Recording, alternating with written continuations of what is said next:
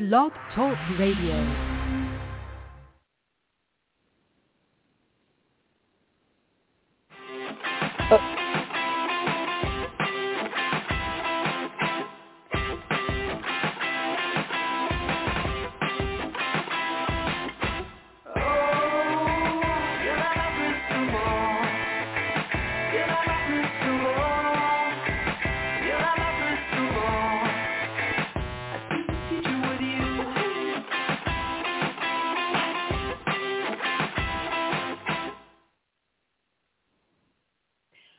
Hello, hello, hello, and welcome to another episode of Drive Through HR, the internet's longest running HR talk show. I am one of your hosts, Crystal Miller Lay, and I am joined with Dwayne Lay today, which is a kind of a treat. We haven't had you on in a while, Dwayne. Uh, well, it's not for lack of trying, but it's uh, it's nice to get to be here and, and sit and run the board for you. Thank you. I appreciate that. And for everyone tuning in, I am actually doing our show today from my car. I am freezing for some reason. The air conditioning in our house is stuck at 66 degrees, which is just a little too cold for me to function. So um, Dwayne is taking one for the team and running the board, and he will be joining my, me and our guest, Alex. Alex, I understand you are on. So why don't I'm you introduce yourself? Yeah, hey, Alex Her here, um, uh, global for branding, talent brand recruitment marketing leader. Um, also set up Talent Brand Alliance, and I've had a chance to uh, to connect with Crystal and Dwayne, and I'm just happy to be here. Well, I am uh, very happy to have you as well. We've been talking employer brand and talent attraction for I think as long as I've known you, which is a few years now. So I'm I'm excited for you to be able to share your perspectives and then what's keeping you up at night with the group today. So with that, and for for you and anyone that may not be familiar with the format of the show, we really centered around like what's keeping you up at night. What are you interested in? What's driving your thoughts and and what you're doing these days. Okay, sounds good to me. Do you, do you want me to shoot off with that, or yeah, that's when. kind of the whole thing. So what's keeping you up at night? Um, I, I think just um, you know being being actively back on the hunt, as we call it, uh, job hunt. Um, candidate experience. I, I just um, you know I, I know there's so much involved with it. You know, being in the employer branding space, we we get a hand in that in terms of you know helping it out with the messaging and really you know getting it to a spot where we feel it would be respectable. But I I do have to say, you know, just having gone through uh, the circuit over the last uh, you know month or two, it's uh, there's just some places that you know are, are doing a terrible job with everything, and it it needs to needs to be fixed. I don't know, you know, I, I know we we have talked about these. There's different blogs or podcasts and we all talk about that, but there's there's got to be ways to make it better. Uh, just you know, bring back the uh, the human aspect to it, like really provide customer service to the people who are applying for these jobs, and uh, you know, get show them some more respect in the process. Yeah, I think that's that's fair. Um, you know, when we look at candidate experience, so much of of what I think candidates do experience across organizations, um, for the most part, is unintentional, right? Like it's it's it's intent. It's there's intention behind it, right? Like you make a decision to not define and and shore up that candidate experience, but so much of that process is is like everything else in the hiring process. It's very one-sided, um, dysfunctionally one-sided. I think weighted in favor of the employer, and and I think you see that. So you see you see things like a focus on the recruiter's time as opposed to you know like well the recruiter has too many recs. The you know the TA team is too busy to be able to provide a quality candidate experience, but it does lead back to that question of at what cost. Mm-hmm. True. So what's your perspective on that? Like have you um have you thought about like what a better candidate experience might look like that balances both the time constraints of the company with the candidate's need for feedback? Um, you, know, 'cause I, I know it is tough for recruiters, right? Like that's um, so I don't want to want it to seem like okay, I don't care about that aspect. You know, I I, I work with recruiters, you know, in, in what I do and what we do, but um, I think just just holding everyone to some sort of like uh uh like you know like internally like an SLA in terms of okay hey um after this person goes through you know if they reach uh step step one right an email should go out a very customized email to to let them know what's going on. Step two okay they're past that point where you've already screened them. You've had a phone call. You know that you know they uh, there's a mutual interest there from you know the hiring manager as well as yourself. Give you know send an actual email. Give them a phone call. Uh, provide like doing that just goes such a long way uh, but I, I just find like when that doesn't happen, and you know you're you're waiting there if like yes there's you know there there's a recommended route of okay hey after three days email them let them know you're still interested which should be should be pretty obvious like eh, really holding um, you know the the recruiters internally uh, responsible for you know holding them accountable for that I think would just go a long way you know regardless of how far, you know how far the person gets in the process just like on each step doing our best, you know, as uh, as internal TA teams to, you know, keeping them, you know, accountable and responsible, I, I think will go a long way. Yeah, so it's it's kind of been a, a long-standing piece of, of recruitment, though, right? Like, there's always it always feels like for kind of the generic approach that you know candidates should you know put their information in, and and if and when we get back to them, so be it, and they should feel lucky when we mm-hmm. do. Um, there's so much negativity about HR and recruiting specifically because of that poor candidate experience from the last few years. Um, I think it's a really interesting shift that we're starting to pay more attention to it now because as we're seeing, like the, the labor market has changed pretty significantly after the pandemic. Um, you know, we're seeing people who are just refusing to work for, for, you know, poverty wages anymore. And in a lot of ways, mm-hmm. that's great. Crystal and I were talking about this last night. Um, we've seen um, like social media posts from restaurant workers saying, look, like everyone's short staffed and if we all hold out, like we can change the industry and make sure that we're getting paid a fair amount. And Chris, I heard your, your comment on it was like, yeah, that's fine if your wage is the only problem, but it's not. And in a lot of industries, it's not. So like if you're looking to make something better, if you're looking to improve your life, like just the money isn't enough because you'll just get more work to go with it. So we're we're kind of at this at this kind of intersection, the sea change in the way that like candidates are starting to own that process more for the applications and the interview process, um, as mm-hmm. well as what they're willing to accept to walk in. And it's it's really interesting. But that that connection and that relationship getting built up on the front side is something that I think is going to be more important than ever as we go into uh, this rebound job market. I agree, and I'm, I'm glad you brought that up, Dwayne. And uh, good, good to finally talk to you out of, uh, outside of Facebook. But um, yeah, likewise. Um, so yeah, it's um so because actually, uh, so the wife and I took a trip out to Miami over the weekend. You know, both both vaccinated, so if there's any concern there, but uh, it was a fun place, and I, I've never heard this before in my life. But we went in to to get drinks, and I said, hey, just to let you know, it's going to be about 15 minute wait at best. We're understaffed. We don't have enough workers. And then so you know that that happened, you know, along with some some NPR earlier in the day to kind of you know get a feel for what was going on. But um, and then as I was scrolling down, uh, you know, my Facebook feed, I saw, you know, one one of my uh, favorite breweries here in Austin, and they you know they they hit you know I've never seen a company come out like this, and t- especially when it comes down to uh, more of the service industry. And they said, hey, listen, you know, we know there's a lot of talk out there about um, individuals, you know, not wanting to work, but hey, we've got X amount of applications. And the reason why we feel that we're different is, yeah, we pay good. However, we actually give our hourly employees vacation, uh, PTO, mm-hmm. sick time, um, benefits, everything that you don't see at other places. So we're doing just fine. It just comes down to actually treating people like people, providing a good experience, and the rest will take care of itself. Yeah, and I uh, think uh, like when you yeah. sorry, clearly a socialist idea of teaching teaching each other to uh, treat people as humans. Gosh. Sorry. Go ahead, Crystal. No, no, no, that's fine.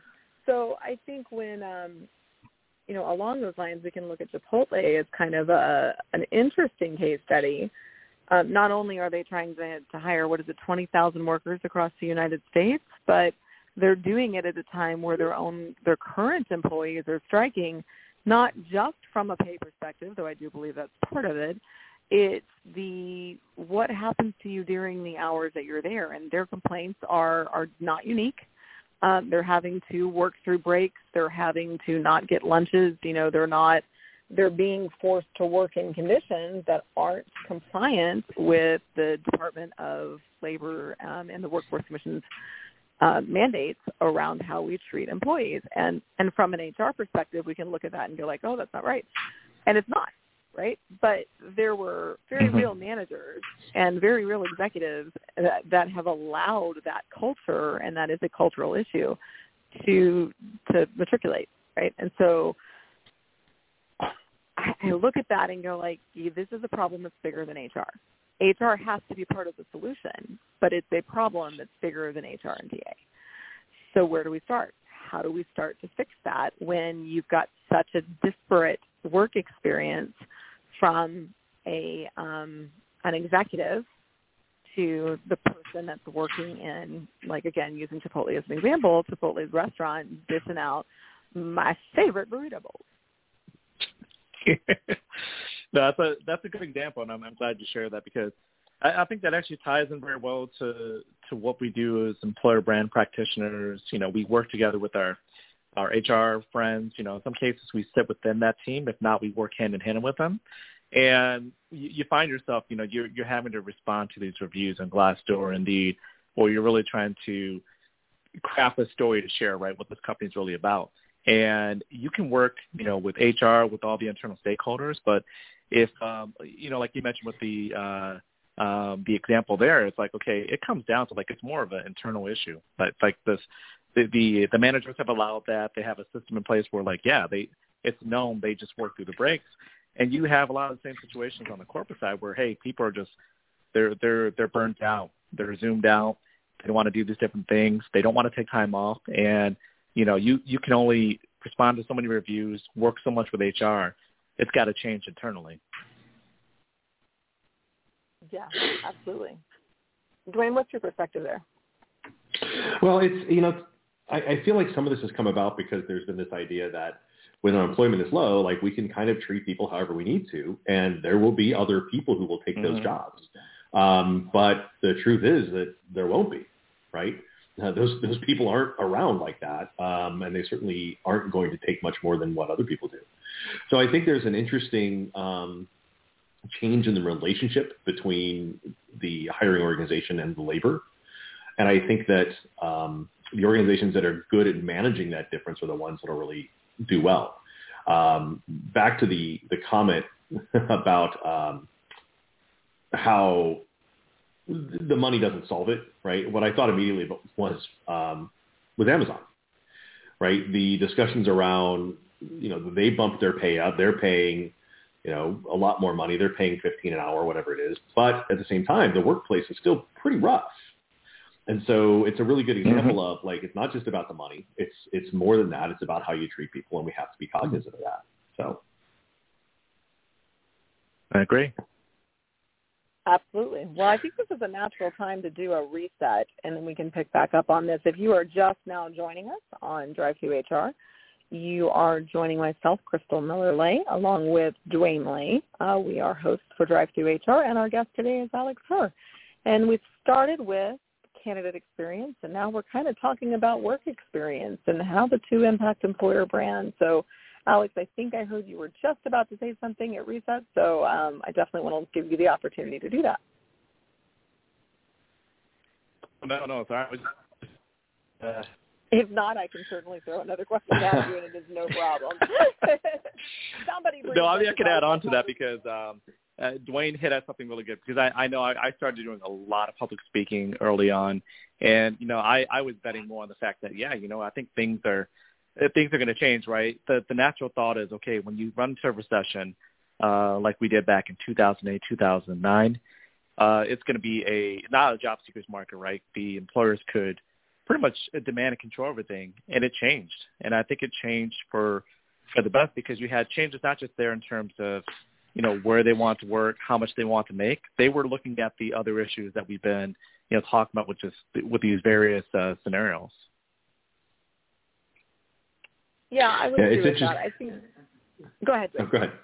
Oh, I think it's interesting how uh, when we think about like our our relationship with with candidates has changed over the years, and like what's what's okay and what's not. I was actually thinking about I had a, a years and years back. I was flown to San Jose to interview with it. Like had done a couple rounds. They brought me in to do um, like face to face with I think five or six different people while I was there, and like it was an overnight trip, and you know put me in a de- you know fairly nice hotel. Came in, did the whole thing, gave me the tour, and literally never heard a word back. And oh, wow. and it and for so many so many people I talked to were like, yeah, that's that's unfortunately pretty common. Like that happens. And and so you know, I've I've seen just working in in TA Tech space, like I've seen a real change over the years in kind of what's okay and what's not. But I remember with the mm-hmm. um, with the the Candidate Experience Awards, one of the things a few years ago that popped up is, hey, we've got systems now that'll automatically email people to tell them where they're at in the process. And it was like, oh my gosh, that's fantastic. Like we've had automated emails in business forever. Like why is this such a new thing? But it's because the expectations change. and I think this is just another sure. thing that is going to shift the expectations on how we treat candidates. Um, I've, I've, I've said several times, I'm hopeful that the the pandemic, which has forced us to be on Zoom from home and, and give uh, give other people a glimpse into our daily lives and our kids running in the background and pets trying to get out and all those different things uh, will will humanize us more. And so I'm hopeful that we'll see sure. that spill into the recruiting processes too. Like we'll we'll treat people not as talent commodities, but as you know individuals and people. Um, so there's a whole lot of that hopefulness I think that we all have for business, for recruiting, for for customer care, that kind of stuff. So we'll, uh, you know, we'll keep thinking good thoughts, and hopefully that comes to fruition. Yeah, agree. And I, you know, it's, it's funny you mentioned five interviews. So, um, uh, won't, won't dive too much into the specifics, but I did have a place where I went through nine interviews. Um, so this is COVID times now here, and it's you know, you're looking at just thinking, okay, nine interviews here. Like you, you'd be wanting some direct feedback in terms of sure. you know what's happening. Why is there a need to have so much? Because you know I put it out there in, in, in the Twitterverse too, and you know a, a lot of folks responded. They were like, okay, three three to five, okay, that's you know even the five is a bit much, right? But you should be getting some sort of feedback on what's going on. Yeah. You know, I think um, so. I, so Dwayne, to your your hoping that it'll go out there, right? I, I kind of look at that as the same thing that we see after every disaster. You know, the people are sending thoughts and prayers, and they're very yeah. effective for change, right? And it, it's kind of the same thing here. Like we can all agree that there's a better way to do things. We can all say we hope that these things will change, but the only way that they do is if we start um, start designing and redesigning these processes, systems, and strategies to be intentional, to be on purpose.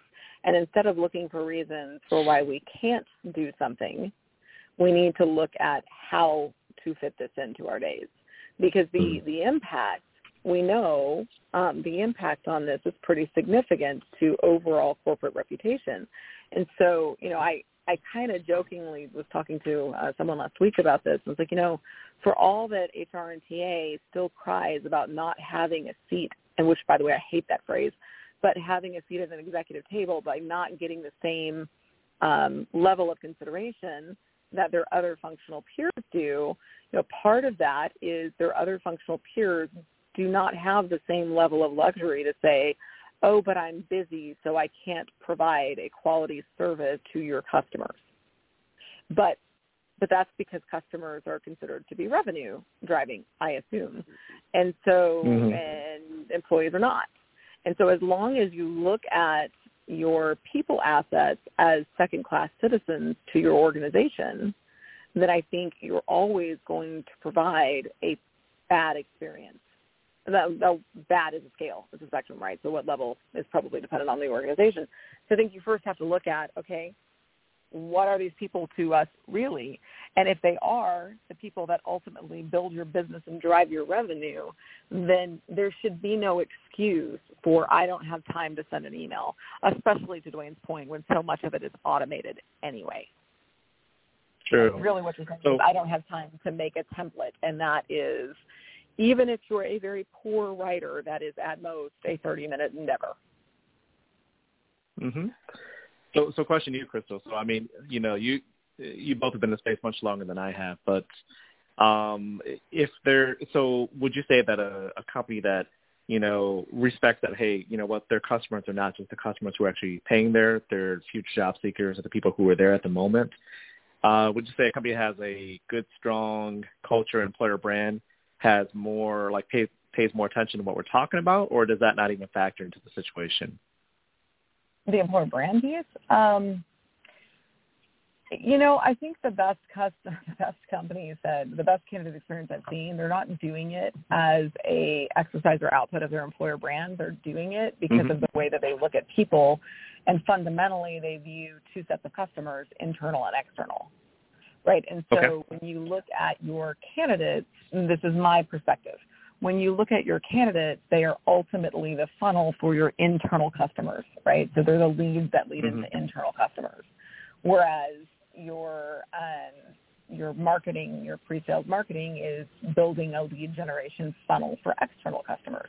And so the ones that I've seen that have really nailed it have that viewpoint. And because they have that viewpoint and they've built those processes and systems, they have a, a rather um, compelling employer brand story. They do tend to have a, a better overall culture because they set a tone of expectation for how people are going to be treated before they're ever hired, right? So it, it's it's not every company that does that. I would say, in fact, it's most companies are not there yet, but but that's the difference that I see is is really just the perception of what what is this person from our first point in touch um, versus not. And what I think we see in most organizations is like we have a, the focus is on the job opening as opposed to the person we have a job that needs to be filled, right? It's much the same as we need new printer ink, right? So what do you do? You mm-hmm. print right? But now in, in organizations with poor candidate experience, you know, we have this job we need to fill. What do we do? We go post a job on Indeed or wherever and, and start, you know, looking at all of the different types of resumes that come in, printer ink, right? And, and decide which ones we want to order right? It's very, very imbalanced. I don't know if I'm answering your question or just rambling at this point, but that's my perception. No, no, no. Yeah, it, it it very much goes to that. Like, uh, and that's what I was trying to get to. It's uh, because if if you if you have that respect for you know both both uh I guess both sides of the house. It's pro- probably another word that's definitely overused in in the space. But you know, if you respect have respect for the customers as well as you know internal external customers as it relates to job applicants, I think that does come across well in your employer brand. I just I, I just wanted to pick your brain and see what you know you would say about that. So answer my question. Okay, right on. So, and by the way, that so, was the nicest way I've ever heard anyone tell me that I'm significantly older than them. You've been in that space a lot longer than I have. So. Anyway, Dwayne, go ahead. So, so here's a question that, um, just to kind of throw it out there as I as I think through this, is it is it fair for both the candidate and for the company to um, is it fair to say that the expectations of the communications and the touch points um, should go along with how far someone else someone is in the process? And by that I mean, is it enough for us to say, all right, up until the point that we've had a phone call with you, automated emails are fine. Like I don't need to talk to you. I don't need to personalize anything. I just need to tell you, hey, got your application, got your resume. We'll look at it. Hey, thanks for sending it in. We're going to go with somebody else, but we'll put you in our talent pool. Or, hey, you're interested. We'd love to set up a meeting. Here's a link. Grab a time.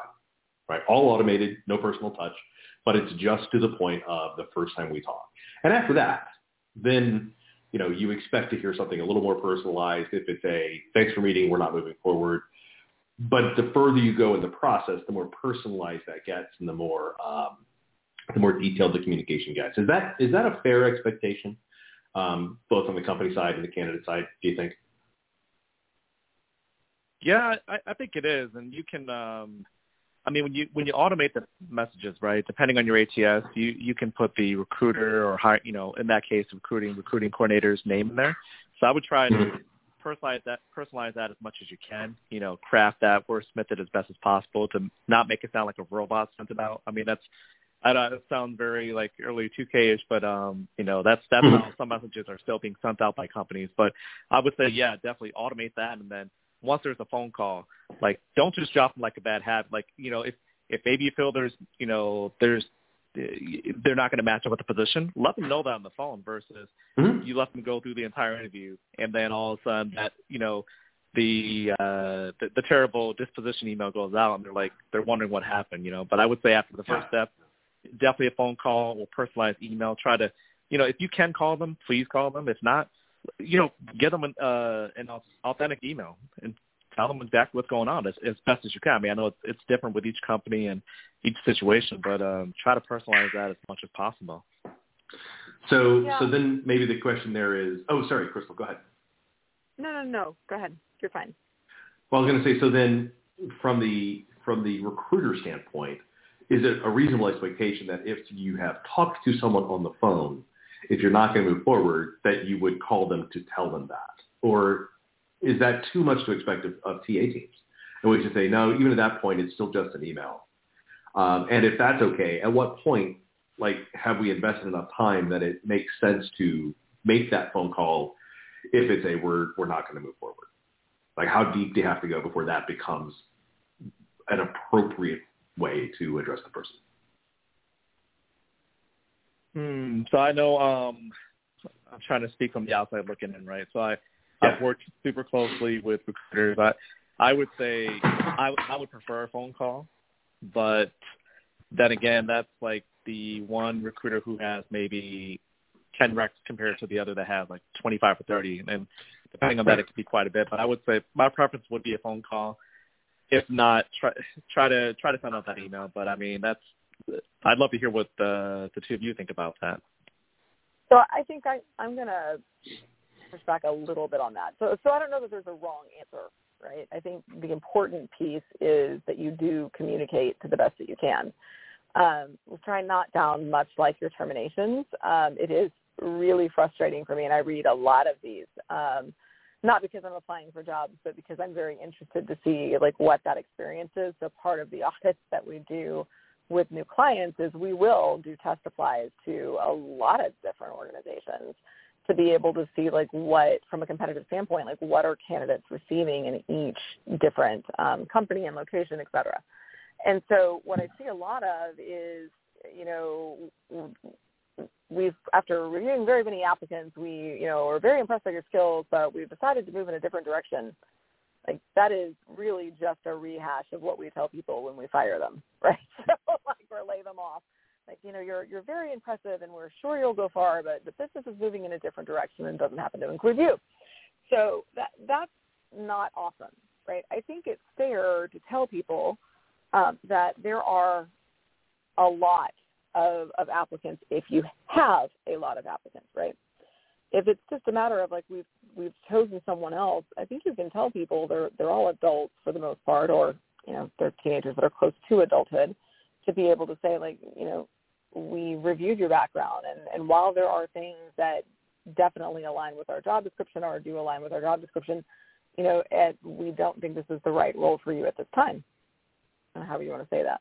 Right. Mm-hmm. But whether you deliver that message in a phone call or an email, I don't know that there's a right or a wrong to that because truthfully the right or wrong piece of it sits with the person to whom you're delivering that message.